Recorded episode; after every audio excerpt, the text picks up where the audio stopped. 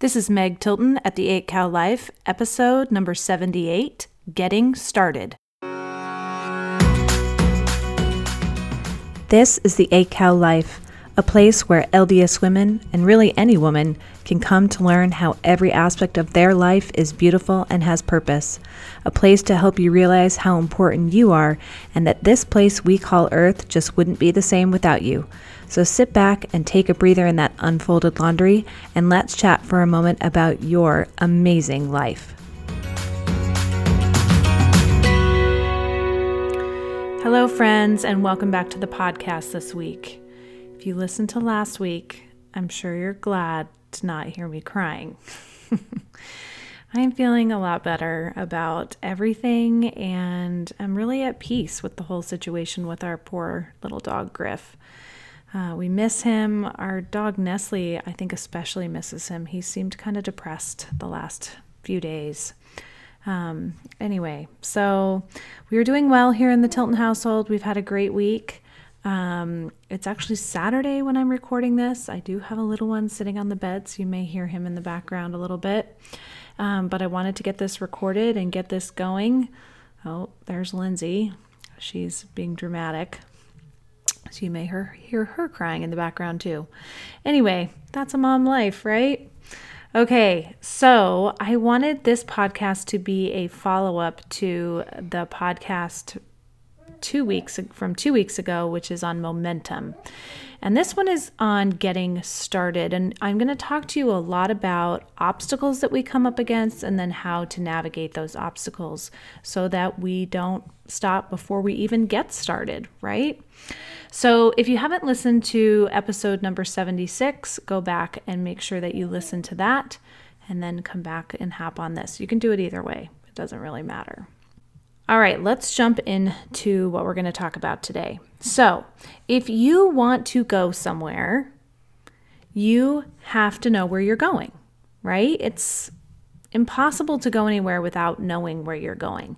And so that is why we have goals is because people in their life want to go places. They want to have different outcomes than what they currently have. They want to create new things. We are still in the beginning of 2019, and this is the time of year that everyone is setting goals for themselves.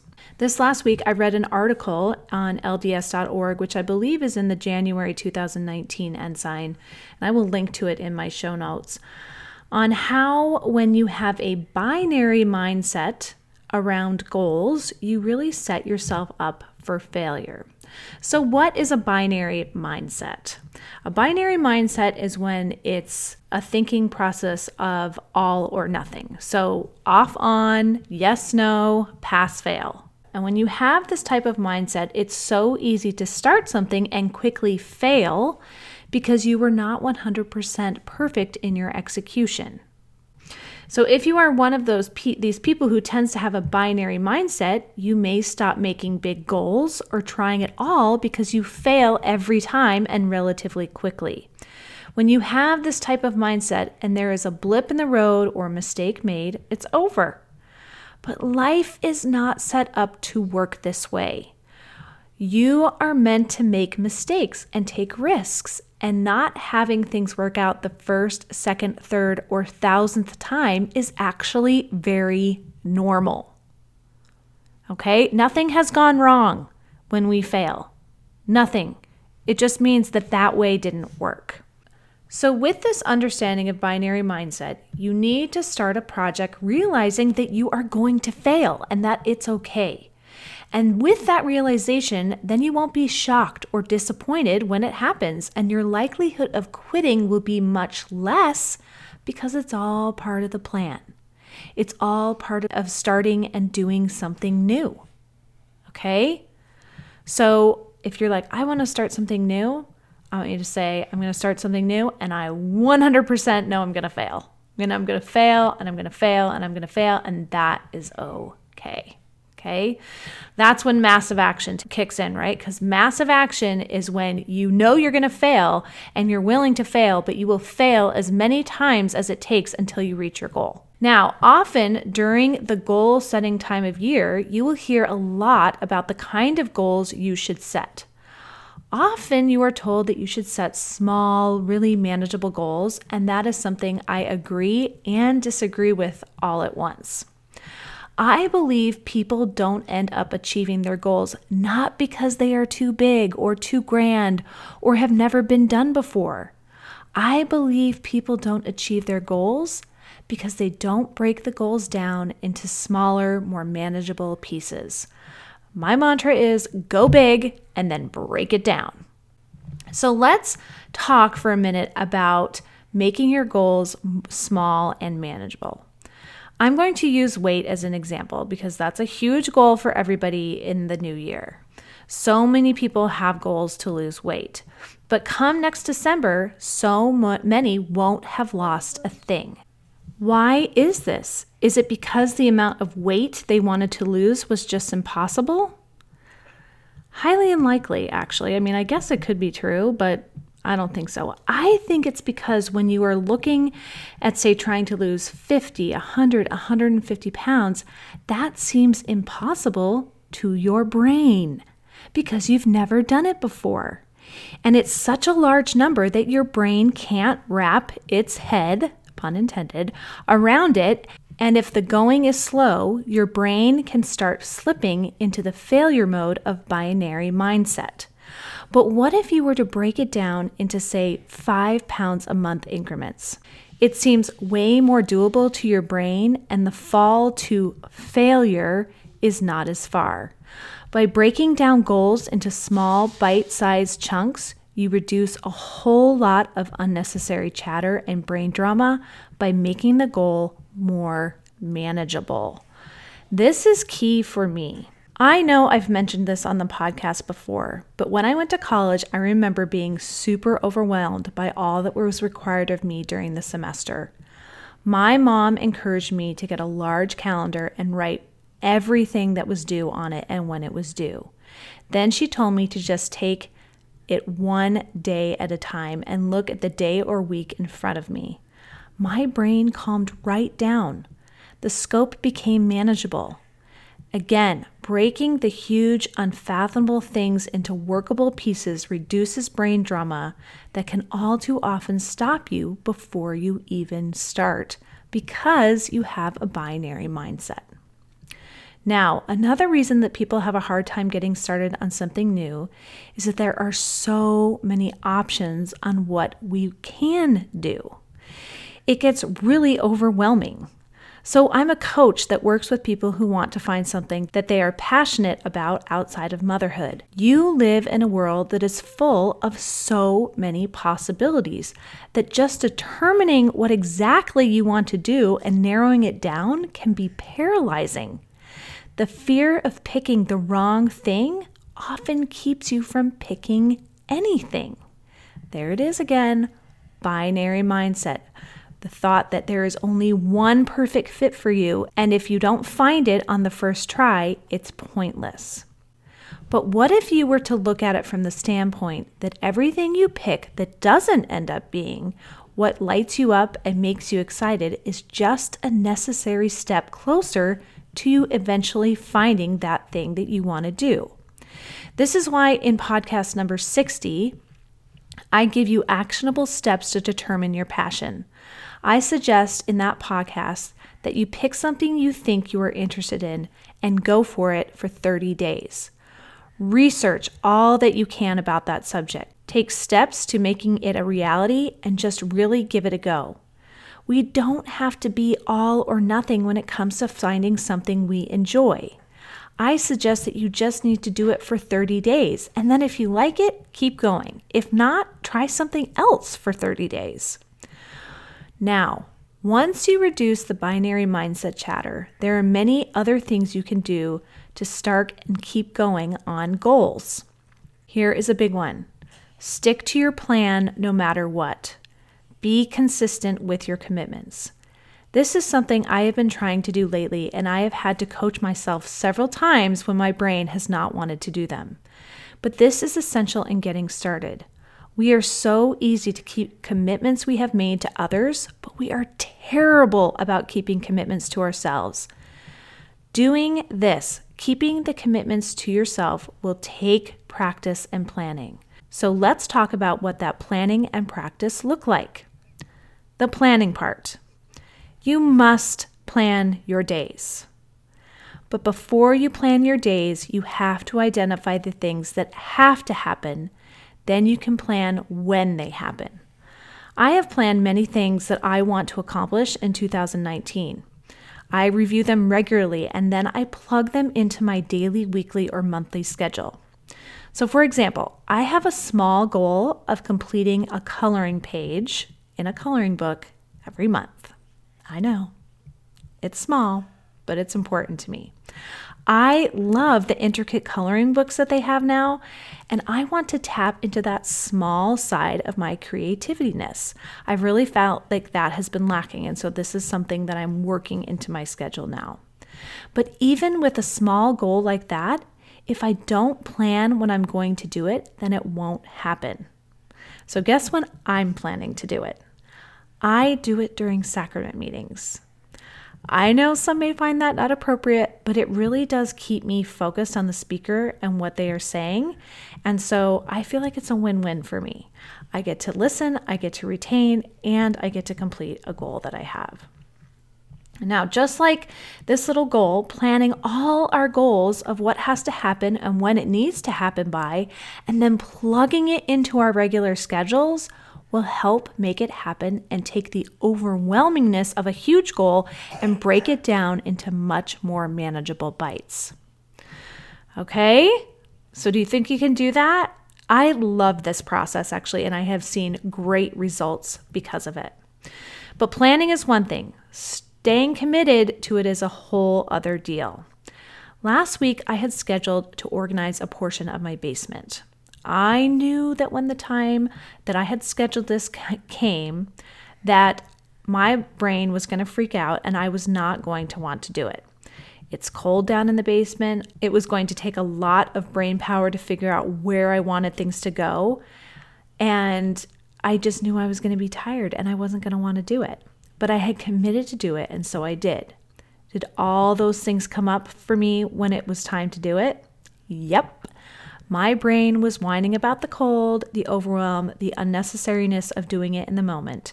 But because I was ready for the chatter in my brain and my commitment was there, I got it done. And I'm so glad. It looks so good, right? And it could still be a mess and it could still be stressing me out. You have to be willing to feel uncomfortable to some extent, right? I had to overcome the com- uncomfortableness in the moment because if I didn't, I would still feel uncomfortable about it because it would still be a mess and I would still know I had to do it. So why prolong it? Just do it. Okay? We all know the importance of keeping our commitments to others, but why is it important to keep commitments to ourselves? Here is why because every time you do, you change and become a different person. Just think of the different person you would be if you committed to, say, read the scriptures for just five minutes a day, or sit down and really listen to your spouse at the end of the day, or eat a fruit or vegetable with every meal. If you did things this small and seemingly insignificant every day for a year, you would be a different person, not only from the knowledge, connection, or health you would gain, but the confidence you would have in yourself to follow through with your commitments. There is so much wisdom in the scripture by small and simple things are great things brought to pass. As you change more and more, that is when you gain momentum. But you have to start somewhere. So I challenge you this week to choose a small commitment that you could keep for a year. And I want it to be super small so that you don't have a ton of brain drama over it, but can just do it and see the benefits of keeping your commitments. If you want to be productive and really get going, here is another tip that is worked for me and is amazing. Get up early and have a solid morning routine. Don't shoot me through the airwaves. I'm saying this as a non morning person myself. I much prefer to stay up late and sleep in. But I have found over the years that going to bed late and getting up late is not super helpful in getting going towards a productive day. If you're a mom, getting up before your kids makes such a huge difference. For me, it just gives me a chance to collect my thoughts, say my prayers, read my scriptures, and do self coaching, and then run into the morning with them. If you have time, I also highly encourage you to go get a workout in as well. Working out just clears my brain and helps me get going. I've committed to go to a 5 a.m. workout class every Tuesday and Thursday, and I'm not gonna lie, getting out of bed is rough, but once I do and I'm back home, I have the momentum necessary to keep going with my day. But remember, getting up early has to go hand in hand with going to bed early. Ladies, we need our sleep to be productive. And this is really hitting me at the age of almost 43. Like, I'm tired. And if I want to be successful, I know how important sleep is. If you are getting up early, you have to go to bed early. Sleep is an essential part of getting going and getting things done. There is nothing worse than starting a day or a project or an adventure, whatever it is, in a foggy state. Your brain needs sleep to function at its highest level. So I highly encourage you to make it a priority and let your family and friends know it's a priority. And when that clock says 9 p.m. or whatever time is early for you, you go, Peace out. I'm going to bed. It is so important and it will make a difference in just the relationships too that you have. It is so important, and you need to set that example for your children and for those around you, and you especially need to do it for yourself. Now, we are ultimately responsible for our outcomes. And this is my last tip in getting started. Because we are ultimately responsible for our outcomes, but it is so much more fun and usually so much easier with a support group. So, if you are setting out on a new adventure, rally people around you who are really going to have your best interests and success at heart. And when I say people with your best interests and success at heart, that does not always mean your family and friends. Yes, I want you to have family and friends around you, and I want you to have them in your life. But if you want to be really successful, you have to engage and surround yourself with people who are going to give you honest and true feedback. Family members and friends just want us to be happy, but that is not always the thing we need to reach our fullest potential. You need to make sure that you bring people into your life that will tell you when you are on the right path, but you are just having to wade through some uncomfortableness that comes from starting anything, and who are also willing to tell you when you are not going down the right path. You need people in your life who desire your best outcome but are willing to tell you what you need to hear when you need a different perspective that is unbiased and non emotional. Emotions are big things, but they get in the way so many times of us really going big and getting started. You need people who can help push you through those and who aren't going to feel sorry for your discomfort. This is one reason I love coaching. Coaching is so powerful because while I care for my clients, I truly do. I have amazing clients who are just, I love them all. I don't let their emotional drama keep me from pushing them. I know being uncomfortable is all part of the process. And as I'm able to guide my clients through that, is when their true personal growth takes place. It is so gratifying to me to see them get to the other side of uncomfortableness and know it was all worth it. It is so awesome. So I encourage you to find a coach or someone who will not get in the emotional pool of life with you and let them help you get going towards your dreams. If you would like to have me help you get started and then just keep going towards discovering and going after your passions, please go to the show notes and follow the link for the free call with me. You have nothing to lose and so much to gain. I'd love to chat with you, so don't be shy. I'm super nice and I'd love to chat and I love to coach. Is my favorite thing to do. It is so awesome because I see incredible real results in my clients and it's life changing. So, Get on that call. Don't let the uncomfortableness of, I don't know her. I don't know if I can afford it. I don't know if it's really a priority, or I won't be able to do the things that she's going to challenge me to do. I don't like any of those, right? Just hop on a call and let me coach you through it all. That's what I do for a living. All right, everybody, I hope you have a great week, and I will see you back here next week. And I hope to chat with some of you sometime. All right, have a good one. Bye bye.